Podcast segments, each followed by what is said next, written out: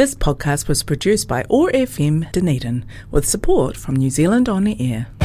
Nothing can replace the pleasure of turning the pages of the printed book. Join us now as we explore our city's rich literary heritage, talking with people who are passionate about the printed word and celebrating the Dunedin Athenaeum and Mechanics Institute's fascinating local history.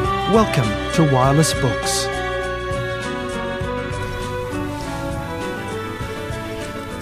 Welcome, everyone, and welcome, Christine, to another edition of Wireless Books. Hello, Beth.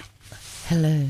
From the lovely studios in central Dunedin that are Otago Access Radio or Otago Access Media, whichever you like to call That it. A rose is a rose. Very, um, posh. yeah, that's very word. Bond, James Bond. Double O Seven. one five seven five. Oh, yes. License to air.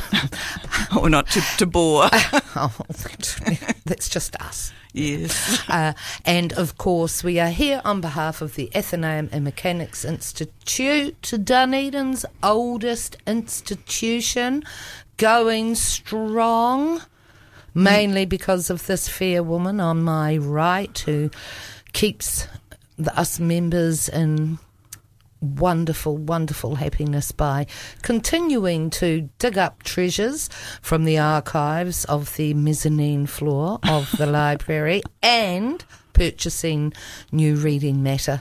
Which is probably the best job in the world. Very meaningful. What's it like to have a job, Christine, where people smile at you all day and say thank you and are grateful for what you do?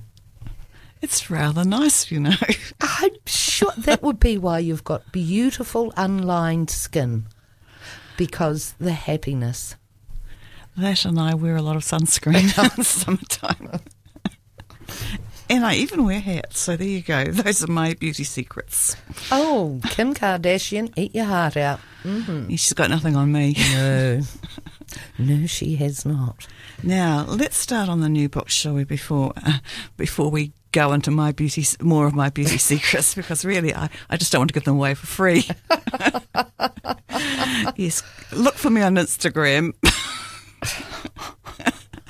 I'm not there. now, last time I gave um, Beth a book um, called N- Not a Happy Family, and I said that if she didn't enjoy it, I don't know what was wrong with this. I'm going to ask that she enjoy it. I loved it. It's great, Now- wasn't it? Oh, yeah. Now, there is a awful, awful, sad thing about this. I have brought the book back because I want another book. I Mm. mean, that's the way it works. Yes. Um, but my one of my girls has been staying with us for the last couple of weeks, and I said, "Oh, Sarah, read this book. You know, it's a, actually I wrote it down on a bookmark for her because she was home late. It's a great murder mystery, easy to read." Real page turner who done it. Anyway, she started to read it. She's she's not quite halfway through, but I brought it to swap it. I thought, no, I'm sorry, you've had it a week and a half if you haven't made time, if you haven't prioritised. so, That's right. Tough love. yeah. She can buy her own subscription. I suppose your girls are a bit like the Van Tra- Trapps, where they did you call them to a whistle, call them to heel with a whistle, and they had to line up. And Ah, look, it was like herding cats, Christine. herding cats. anyway, so I. I loved that book, and I thought, "Wow, I'm will I be able to top it?" And the next book I read, I loved. I loved it, loved it, loved it, and it's um, by Anthony Hor- Horowitz, I love Anthony Horowitz. And it's A Line to Kill, and it's the third book in his Hawthorne series. Now, if you'd asked me before I read A Line to Kill, I would have said, well, I like the Hawthorne series, but I prefer um, the. Oh, the other series with a woman who's a book editor, which I really adored as well. And as a little side step, um, the Magpie Murders has been ba- being made into a television series. Oh, so that's something to look forward to. So anyway, I read A Line to Kill number three, and and th- th- I think the reason I was, but I enjoyed them, but I was kind of a bit confused by them. It's because he puts himself as a character in it, and he so you sort of halfway thinking, part of you is thinking, well, this this is just fiction, surely, but another part of you thinks, but but, but he's he's in there. Is, is it real? So I got I it kind of confused me. Now I'm sort of I'm I've got into the mindset, and yes, it's just all a, a big sort of a joke, really, but uh, very amusing. And so him and Hawthorne have gone to a literary festival in a small island, um, not Jersey, not Jersey, but a small island next to Jersey. It was op- occupied by the Nazis during the Second World War, and there were atrocities. And there's a, a graveyard which is full of victims of the Nazis. And they arrive there, and there's a big controversy. The island, which has always been harmonious, supposedly, apart from the Nazis being in there, um, there's there's a big developer, and they've he's got um, the, he's acting for a French firm, electricity firm, which wants to put a line of electricity across from France, stopping off at this Channel Island and then into England to provide cheap electricity for England and make huge profits. But they're wanting to put the the the electricity line through this this graveyard, and so these people won't be able to rest. These people that suffered enough already will not be able to rest in peace. And so the whole island is divided between the people who think, well, money's money, and mm. the other people who think, well, this is horrific. And then the person that's behind it is murdered. And so, of course, Hawthorne's Johnny on the spot. and he he's retained by by they don't even really have a police force on this island, so they send a detective out from June, and they keep saying, "Oh, there's never been an island, a, a murder on the island before," and everyone's sort of Apart sort of shocked, yeah, mm-hmm. sort of shocked, but but excited because like, oh, blimey, this is interesting. So anyway, the disco, it's just it's such a good book. It's the clothes and everything. I I just adored it, and when I finished it. I went back and I went back and I read the first Hawthorne book, and I love that as well. I was like, oh my goodness, this is so, so good. So now I'm halfway through the second one. It's oh, you might be turning a corner in your genres. Well, and I think I, I sort of got more out of the first book the, the second time. In fact, in the first book, um, Anthony Horowitz is writing uh, how he meets Hawthorne is Hawthorne is like um, as the cons- consultant ex detective on the television program that he's writing, which is a real program, and he did write it. And he he says that he he one of the actor who played the detective looked a bit like Horowitz, uh, not Horowitz, um, Hawthorne, Hawthorne. and he gave him a lot of his character traits, and and I actually looked this actor up on the um, internet, and, and and I read the com- usual the viewer comments on of this TV series, and quite a few people said, "Oh, so and so was such a great actor, and he played a character that I love to hate." And I was like, "Oh, this is so brilliant!" it's just, and the actor actually did look like my, how I visualised Hawthorne. It's just, I just loved it. So, um, would you like to have it, or are you going to pass? oh, I'll be the judge of if it's any good or not, Christine. Thank you. No, wonderful. Thank you. Yes. On a small island, everyone's a suspect.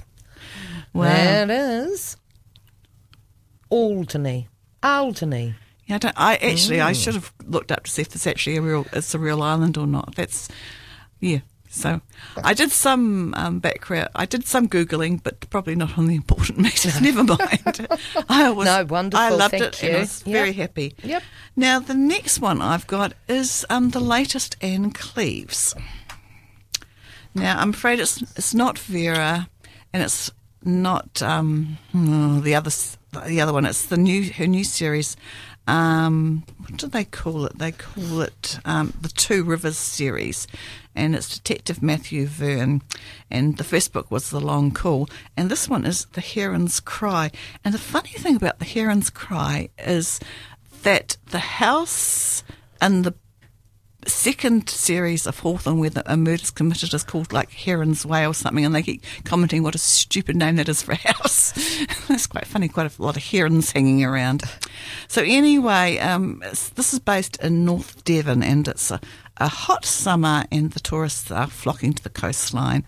And there's been a crime, a rural crime scene in the home of a group of artists. And it's a elaborately staged murder of a guy, Dr. Nigel Yeo, who's been fatally stabbed, and his daughter Eve is a glass blower and the murder weapon is a shard of one of her broken vases. He seems an unlikely murder victim. He's a good man and public servant, beloved by his daughter. And but Matthew is unnerved enough to f- when he finds out that Eve is a close friend of Jonathan, his husband. Then another body is found killed in a similar way. So he finds himself treading carefully through the lies that fester at the heart of his community in a case that is dangerously close to home. And it's sort of the problem with being a policeman. It's, it's not all fun and games, or not just wandering around with a trench coat. Not all um, donuts and coffee. Yes, and wandering around in a trench coat, um, smoking cigarettes in dark alleyways, gloomery, and then gloomery chuck, chucking them in the gutter and treading on them and stomping off. Um,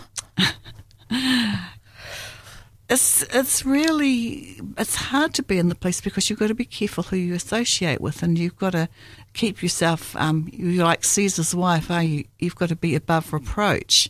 And one of my friends, um, a young relative of hers, became a policewoman, and her she did really well in police college. And then her first posting was in a small um, town, and she just had such a hard time because she found it really hard to find friends. And like she she joined a gym and she met this girl at the gym and she they seemed to hit it off really well. And, and she sort of thought oh yeah, some, somebody I'm simpatico with. And then one day they were leaving after a class and she found out this girl was um, a girlfriend of, of a gang member. So she she had she had to drop that. She, mm. you know, so it's just so difficult. You you can't be friends, and so I think eventually she went back to her hometown because at least then the people that she knew already, she knew them inside out, and so she didn't have to worry about where they were coming from. But it's, it's just difficult. It's just something you never sort of think about the difficulty of, of becoming a police person. Well, maybe that's why I don't have any close friends who are police officers. Maybe I'm just not high enough on the moral compass. Well, I can't say that I do either. But um, I'm not saying that police people are, are are perfect by any manner of means. But the, what I know what yeah, you mean. Yeah. They're like politicians; they do have to be above reproach. or try to be. I Try mean, to be. yeah. Yes, I do have a couple of friends who are police officers. Actually, yeah, and they're very, very fun. They're very fun. Yeah. Well, that's the thing. Um, I think when you deal with the grittier side of life, you sort of develop a kind of a, a wicked sense of humour to sort of cope with it, don't you? It's a bit like um, people who work in medicine are very can be very blasé about Yeah. about stuff that would really freak us out. They're just like oh and make a make a, a black joke of it. Now, I don't know if you want that. Now, the next one is the third book by Paula Hawkins, who is most famous for, of course, The Girl on the Train. I can't believe you have brought in these wonderful books today. and I can only take two. And I've already I've brought you here, Louis. I know, Yeah. but I, she might have to go on the. I mean, uh, you know, normally I would hug you and kiss you. But today it, it's just torture. It's the torture of choice. What if I make the wrong choice? Yeah. Well, I mean, I told you, I just I got some real cracking books the Yes, last you time I went to the bookshop, and this, the she followed up the girl on the train with a book called something something with water or something. Um, Yeah, yeah, into the yeah, water, yeah. and and it wasn't as I didn't think it was as good as Girl on the Train. It had a. Mm. lot of different um, points of view, and it was yeah not as focused and Mm-hmm. um, a bit more um, esoteric, and yeah, and this one has multiple points of view, but it's basically following I think about three people, and it's. I think it's a bit of a return to form. It's about people that are living on the margins, but they kind of work out how how to get by. And so she's got three characters: um, Laura, who's um, a young person, and um, and she's got it comes from a troubled background, and um, and people think that she that she is she's trouble herself, and there's Miriam who knows that just because Laura has wit- is witness leaving the scene of a horrific murder, that doesn't mean she's a killer.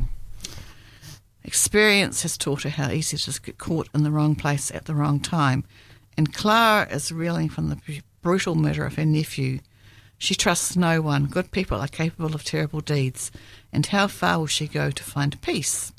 So these are three people who all have their own agenda and are, well, probably not the, the my squeaky clean of people, but um, they can't all three have done it.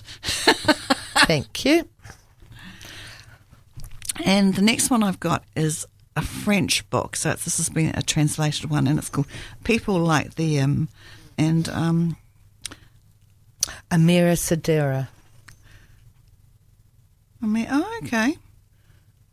So even though it starts, Oh, well, you had your jolly Oh, finger in front of the sorry. yes. Samira Sedira. Amira is a lovely name, actually. you should write that down. It's a lovely name. yes, A M. That one's spelled A M I R A. That is lovely. Hmm. Note to self: get a cat in the weekend. Female, name it Amira. Hmm. Yes, I can just hear you out calling it Amira. Amira. Yes. Oh, I thought you were about to burst into. Actually, it does sound like a something that should be in a song. We're going totally off track. here. now, this is um, set in a remote um, mountain village, and everybody knows each other, and they're living simple lives, mostly unaffected by the outside world. And then outsiders turn up, um, a couple with their three children, and they they have money. They buy a chalet, and they've got expensive cars, and they so they they are sort of They're the Joneses. yeah, and so they're in stark contrast to their neighbours. Yet, despite initial differences, they they form an uneasy friendship.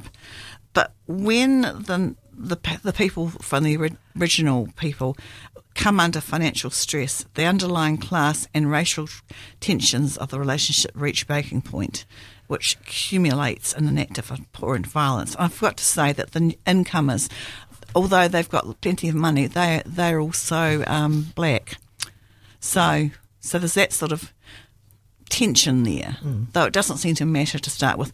But what what really puts the um, cat in the fire is when the villager he loses his job or his his business is failing, his farm is failing, and his wife takes a job working as a cleaner for for the new neighbours, and whereas before they were sort of met on terms of um, equality, once she's working for them in a, a menial position, it starts to uh, it annoys her her husband, and it just starts to fester. And this is actually based on a real case, but not totally. It's and she she's gone off with that, and um, yeah, it's one of the disturbing and powerful, is um, according to one critic. I'll just stick with my deliciously murderous. And finally, I've got the latest Sally Rooney, um, who is the author of Normal People. It's called Beautiful World, Where Are You? I have to admit, I mean, everybody went crazy for the television uh, version of, of Normal People. and um, I never saw it, never read it, never saw it. Yeah, well, it, we have both of her books in the library, and they've been popular enough, but they're just, they're not really my cup of tea. I'm not really interested in um in the sex lives of young people, particularly. I'm, I'm too old. Not when you're not. Not when you're not. you know, you know, not when I'm too old for it to be involved. It's just really, you know, oh yeah, Been there, done that. Whatever. yeah. and this is sort of a bit more of the same. There's um, there's a young woman, and she's sort of gone through a. She's bro- broken up with her boyfriend, and she's got this. I mean, actually, I've read a, sec, a sequence of it, and it describes her working life. And she she's an editorial assistant or something, and so she goes she goes to the office and she puts her headphones on, and she's over her computer, and she spends her whole day going through and and change and adding, um, going through and um, changing the like the person's written an essay about Ernest Hemingway and or, or somebody, and she goes in and she adds an initial or or puts capitals in, and so she has to go through a whole article doing this, and then you know, it's just the sort of numb, bore, bore, numbing, boring job that young people t- tend to end up doing, and this you know, and they just go in and they and she's she's got workmates, but they're all hunched over their own computers and they hardly ever talk. And then they they wander off and they she doesn't really have any interaction with her workmates beyond sort of waving at them when she comes in and waving when she leaves. And and then she goes off to cafes and um, eats alone. And but then she bumps into a, a, a young man who she used she went out with in high school and and the relationship didn't was okay, but it didn't go anywhere when they were in high school. I think probably in a weird way it might be even a sequel to Normal People, but they start to drift back together again just because they're both single at the same time and they're within proximity of each other. But she's living a very isolated life. So that was I did find the bit about her working life very interesting, but then when I got into her sex life, I just like, oh yeah, no, I want to hear more about the editing. Thank you very much. I, I think I'm an unusual reader. I think most people would probably be going the other way, but anyway. you just want to know more about the editing, yes. Well, you know. Now, should we have a little break and then we'll um, go on to something else? Oh, bear with. For more information on the Dunedin Athenaeum and Mechanics Institute, go to www.dunedinathenaeum.org.nz. That's Dunedin, A T H E N A E U M dot org dot nz. And we're back. Now, a few weeks ago, I had an inquiry by um, a couple whose great, great, great, whatever, um, whose name was William Longlands. Actually, I've, I've typed it that wrong. He's actually oh, William. Oh, where's your editor? Where's your editorial I, assistant? I know. I should have had one. It's actually I've I've typed out Longlands because I I misread it. Obviously, it's actually Langlands. So L A N G. Anyway, um, William was he was named one of the two secretaries of the Mechanics Institute when it was founded in 1851. But very quickly, the second secretary um, dropped out and he, he took over. And he arrived in, in England, England, in, in Dunedin from Edinburgh in 1850 and he was later the draftsman for the provincial government and a member of the town board. And it was at his suggestion in 1857 that the main roads were lighted with candles. How romantic. wow, yes, that would have been interesting, wasn't it? Now, the first committee also um, had a man called James Scott, who was a builder from Aberdeen, and he actually married William Langland's daughter. So, mm. so that sort of romance within the Athenaeum, mm. yes. Well, it was that candlelit carriageway that did it. Yeah. So, yeah, so the the the other secretary was a guy called George Chapman, and he is actually was regarded as the originator of the Mechanics Institute scheme, but he left for Sydney at the end of 1851, so he was only oh, involved blast. for about a couple of months. Anyway, um, the building was opened in January 1852, and James Macandrew made one of the many speeches, and he gave William Langlands credit for being the originator of the institution, which was nice. Very nice. And so I've, we've talked about this before. It's one of the few public buildings, and it was used for meetings of the Otago Provincial Council, the Dunedin Town Board, and the Board of Commissioners. And the Mechanics Institute secretary, which was William Langlands, was instructed to inform the superintendent that the committee was prepared to continue the arrangements for 1855 to 56, even though the two year old building was already in need of maintenance. uh, story of our life. now, he was also, the Athenaeum was, as one of its great contributions to early life in Dunedin was providing a venue for the first amateur choral group, the Dunedin Harmonic Society, and this came about because of William Langlands, the Institute secretary, was the force behind setting up the singing group and the Dunedin Harmonic Society the Institute for weekly rehearsals and will later provide musical breaks during the Institute lecture series. Oh, that's interesting. It's, you know, you're having someone telling you all about the faces of the moon, and then in comes a choral group, and I, I don't know what they sing. Sweet Adeline. Fly me to the moon. No, that wasn't written then. bit early. No. Mm. And yeah, by the late 1850s, a strong feeling that the Mechanics Institute, as well as being too small, was not the type of facility best suited for the city's needs. A library of some sort was needed, and the concept of an Athenaeum was considered a much more suitable one, and a move from the exchange to a corner site of Manse and High, where a new building to suit the library could be built, was considered. After much discussion and consideration of budgetary constraints, the go ahead was given. The committee now had about um, $300 in hand.